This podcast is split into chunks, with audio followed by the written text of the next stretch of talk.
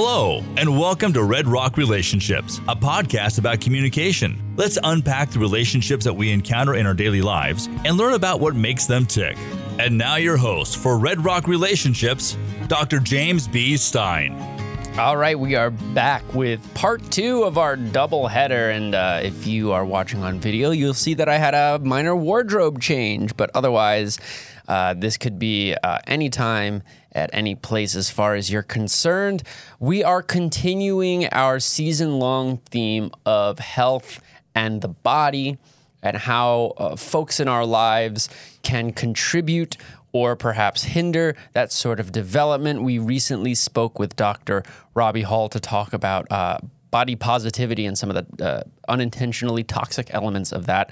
And now we're going to move forward with some more clear cut relationships. Today, we're going to be talking all about uh, patients uh, as well as their caregivers. And uh, to help me do that is uh, yet another um, UTU faculty member in the communication department, Dr. Sharik Sharwani. Thank you so much for joining.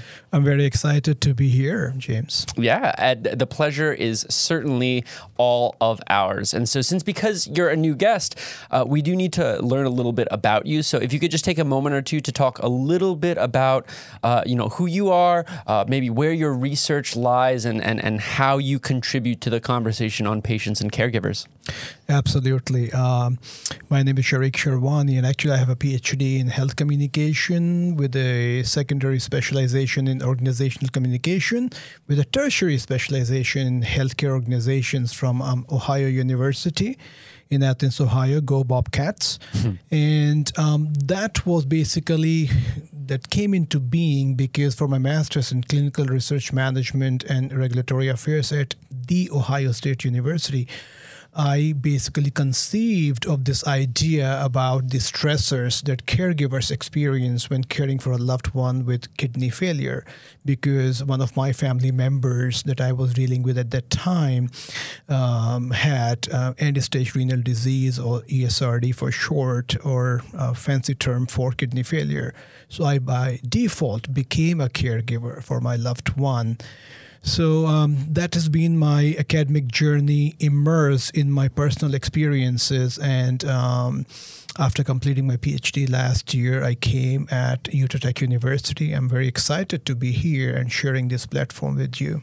Absolutely. And I, I, I think that the area that you were sort of thrust upon almost seemingly unintentionally is important because you know as, as folks in com know i mean uh, many many people may not know this but folks in com know that like one of the big hot button issues, especially especially after the onset of COVID, is health communication. Uh, you know, there are grants and there are journals, special edition of journals and, and, and conferences dedicated to studying health communication, and that's great. And what we find is that from that organizational standpoint, one of the big areas of study is how patients communicate with their providers, their doctors, their sometimes the, the, the, folks who are in charge of their insurance, and we'll, we'll actually be talking about that uh, in our next episode. But missing, or you know, as we would call it, there's a research gap in terms of the interpersonal connection that patients have with their caregivers. And so, my first question to you is why do we feel like this particular area of health com is so academically neglected? That's a great question. There are many reasons for it, but I would like to highlight at least three of those. Mm. First of all, um, the reliable data are actually when I t- when we talk in terms of caregivers, I specifically focus on unpaid caregivers. Mm-hmm. So yes. caregivers who are by default they become caregivers because they are a loved one or a family member, and family for me is not just only blood related or through marriage, but people who are in our lives, our aunts and uncles and neighbors and friends and relatives and people from our religious places and social gatherings. So, um, and we can go into more detail a little bit later as to what qualifies or defines a caregiver, but I specifically study unpaid caregivers. Mm.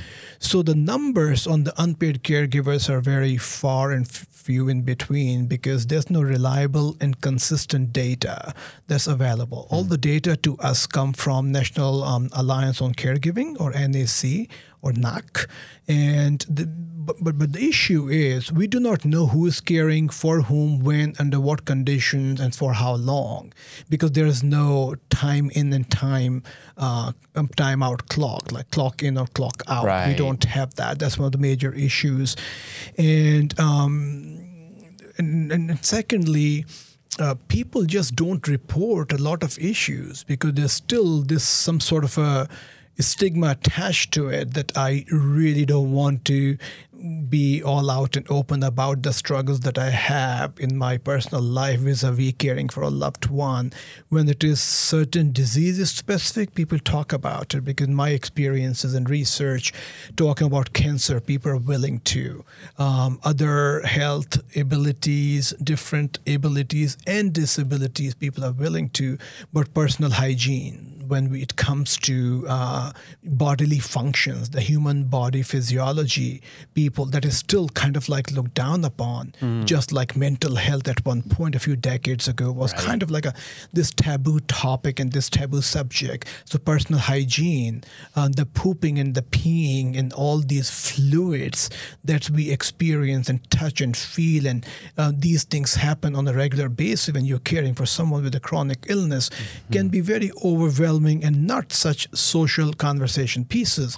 But for a person like me, they're great social conversation pieces. I mean, I could I could be dining in a fine restaurant setting. I'd be very comfortable talk, talking about body body mm. fluids and all that. And and finally, um, caregivers, um, and this is not culture specific. I have studied beyond the borders of the United States, mm. other cultures as well, vis-a-vis caregiving. This is so. This is not a culture specific thing caregivers all around on all across feel unsupported. They feel some some family member or members will take the bigger onus while others will and they're equal they're on equal footing equally related to the person but others will take less uh, role, for example.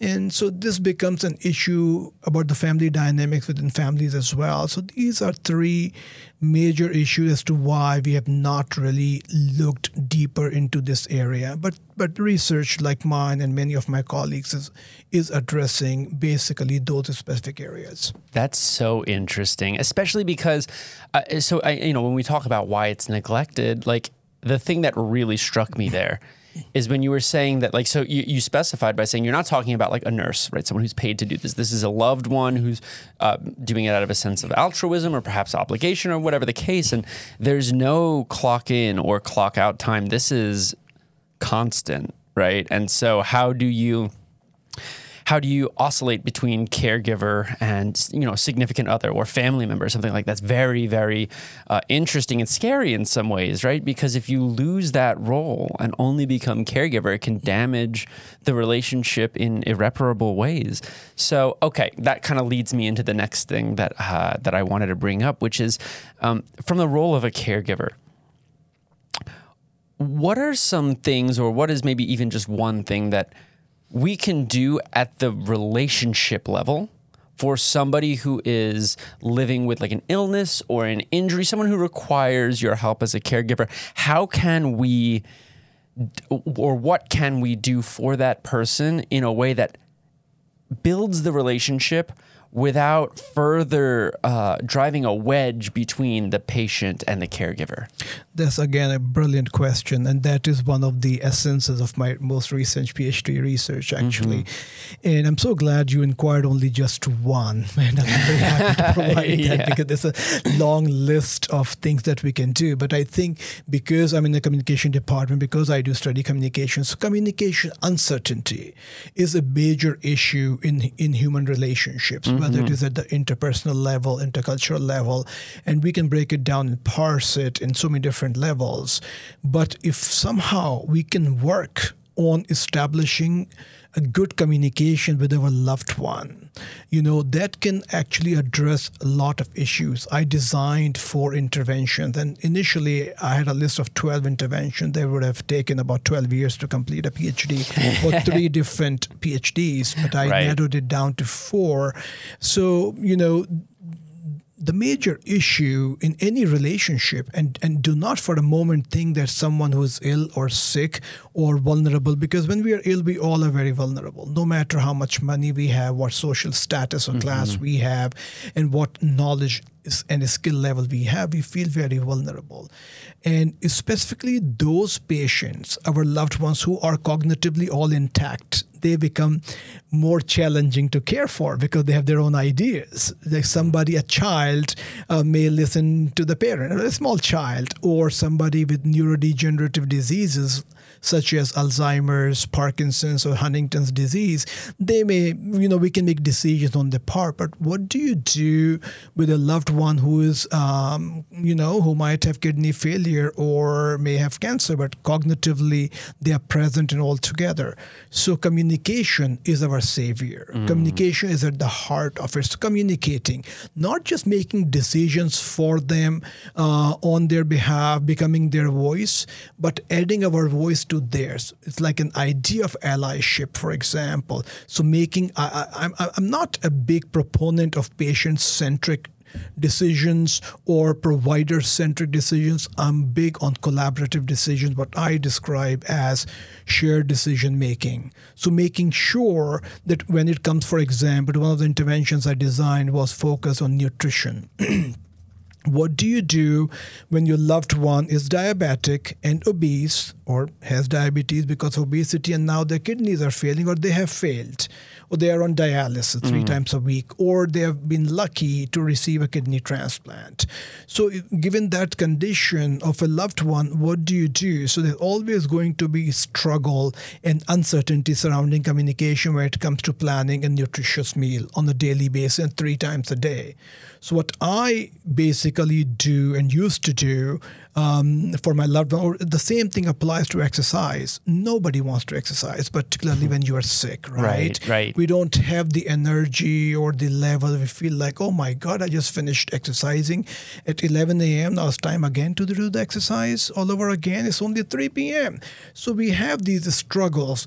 So I, I have adopted three uh, approaches. One, for example, talking about nutrition, for example, particularly for a diabetic uh, loved one you know, I basically talk about or rather communicate about what they would like to eat at least one meal in advance.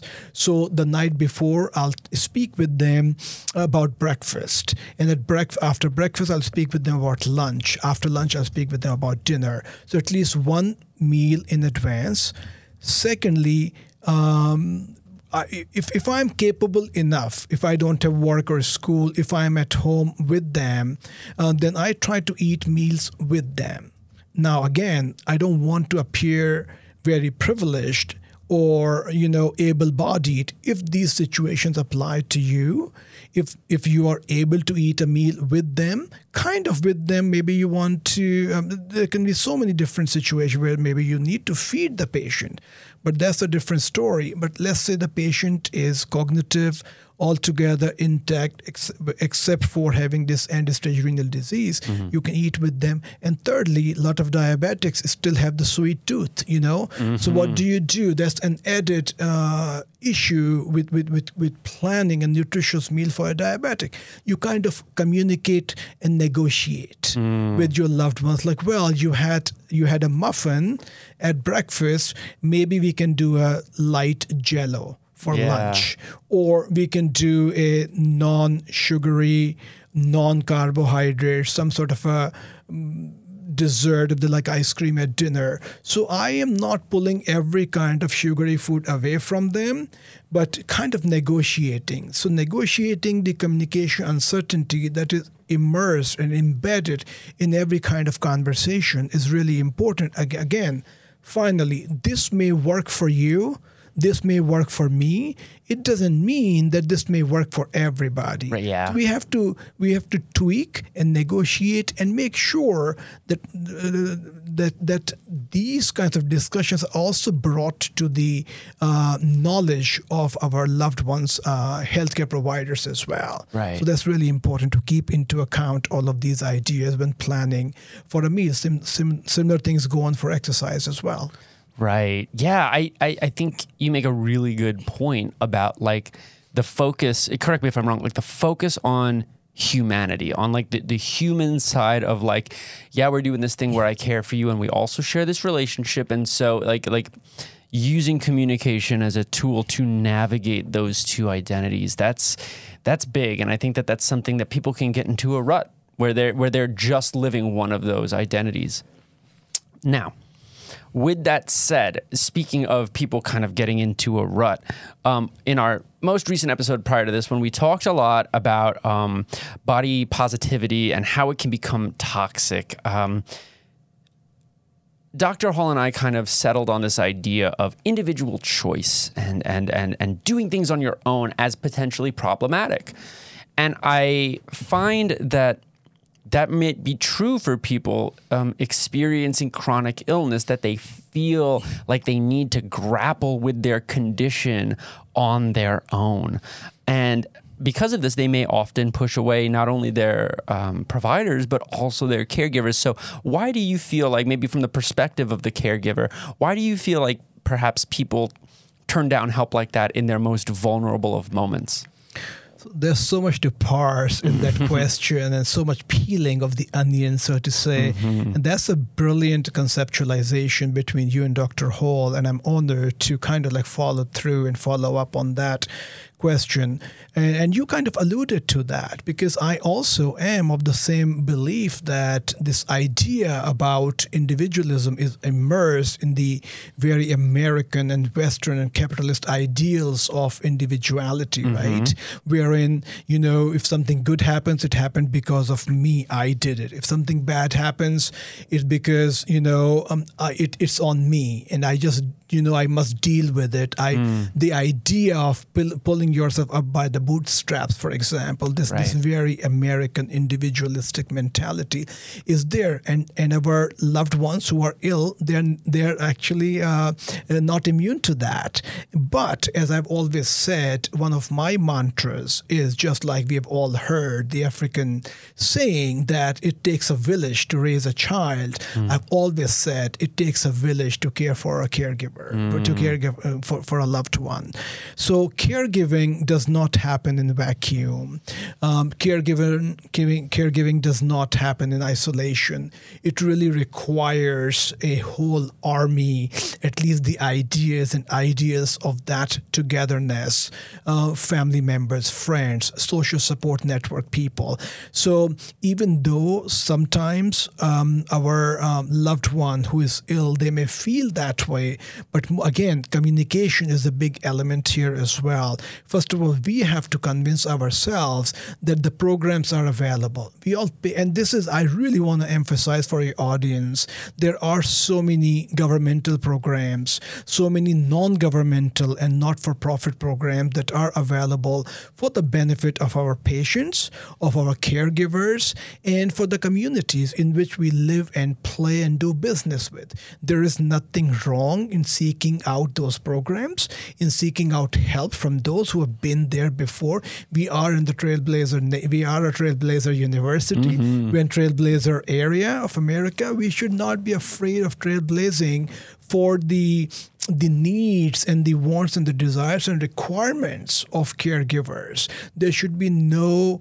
um, no um, you know nothing there's nothing wrong in seeking help as a caregiver because these programs are there for us and we all pay in one way or the other towards these programs which are really immersed in the taxation system in, in america and you know so with this idea of body positivity that i can take care of myself by myself with my own resources with my you know i want to stay with my home and don't need help from any don't don't need help from anybody that becomes really toxic and challenging. Just like the idea of, of uh, body negativity, when I teach in my health communication class, one of the chapters talking about somehow, I don't even know when and how, but in the Western context, a thin body has become synonymous with a healthy body, yeah. which we all know is not true because of these ideals.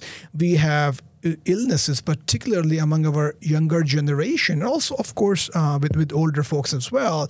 The uh, the issues of um, anorexia, anorexia mm-hmm. nervosa, uh, bulimia, all these eating disorders. So this whole idea that you know I can take care of myself by myself and thin is good and healthy.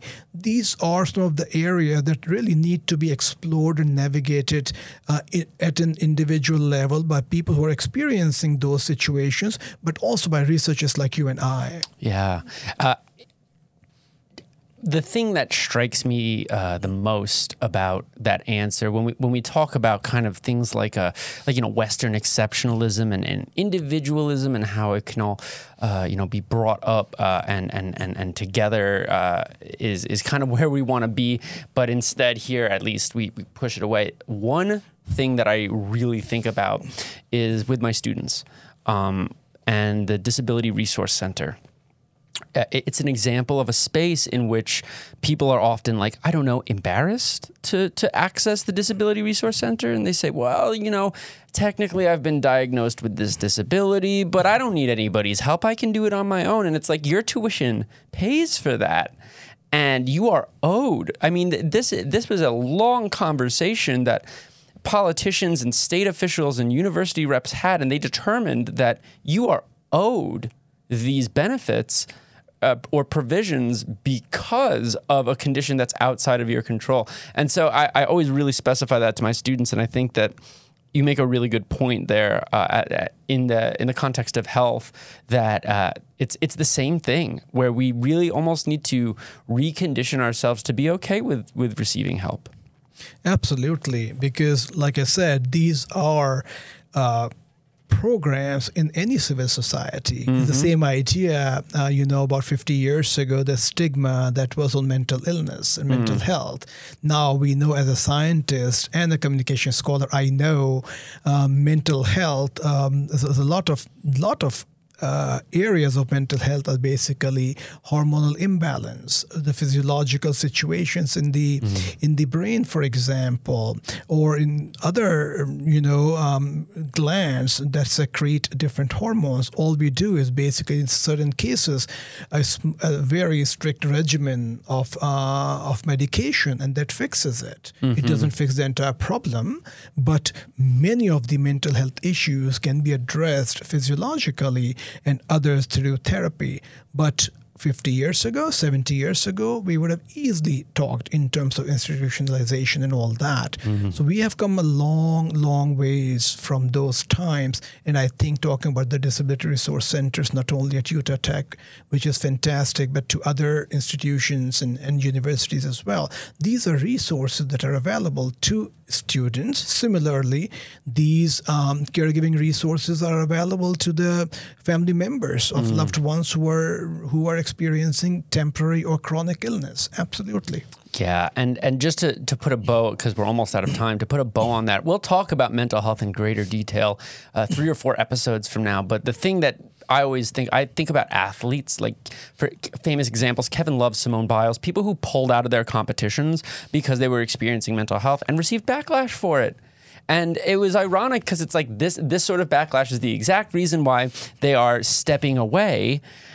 And you make a really good point in saying like you know mental health has a stigma of being like, oh, well, you just feel sad today.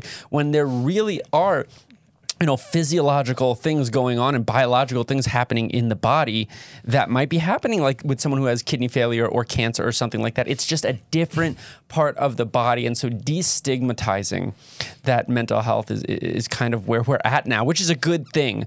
And i think that there's a lot to be said about the connection between something like being a caregiver for somebody and acknowledging that sometimes you need to care for somebody who is having a, a, a mental health crisis or a chronic mental health disorder.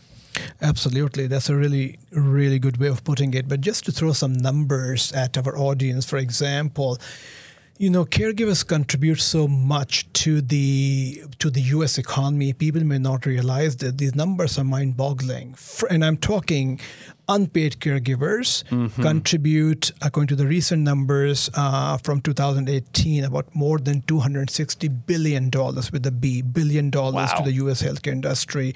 If they all pulled out, says you know, there's no law that says I should be caring for a loved one, I can easily say no, I'm not going to. They are right. going to become a state issue. The state cannot throw them away somewhere in the field.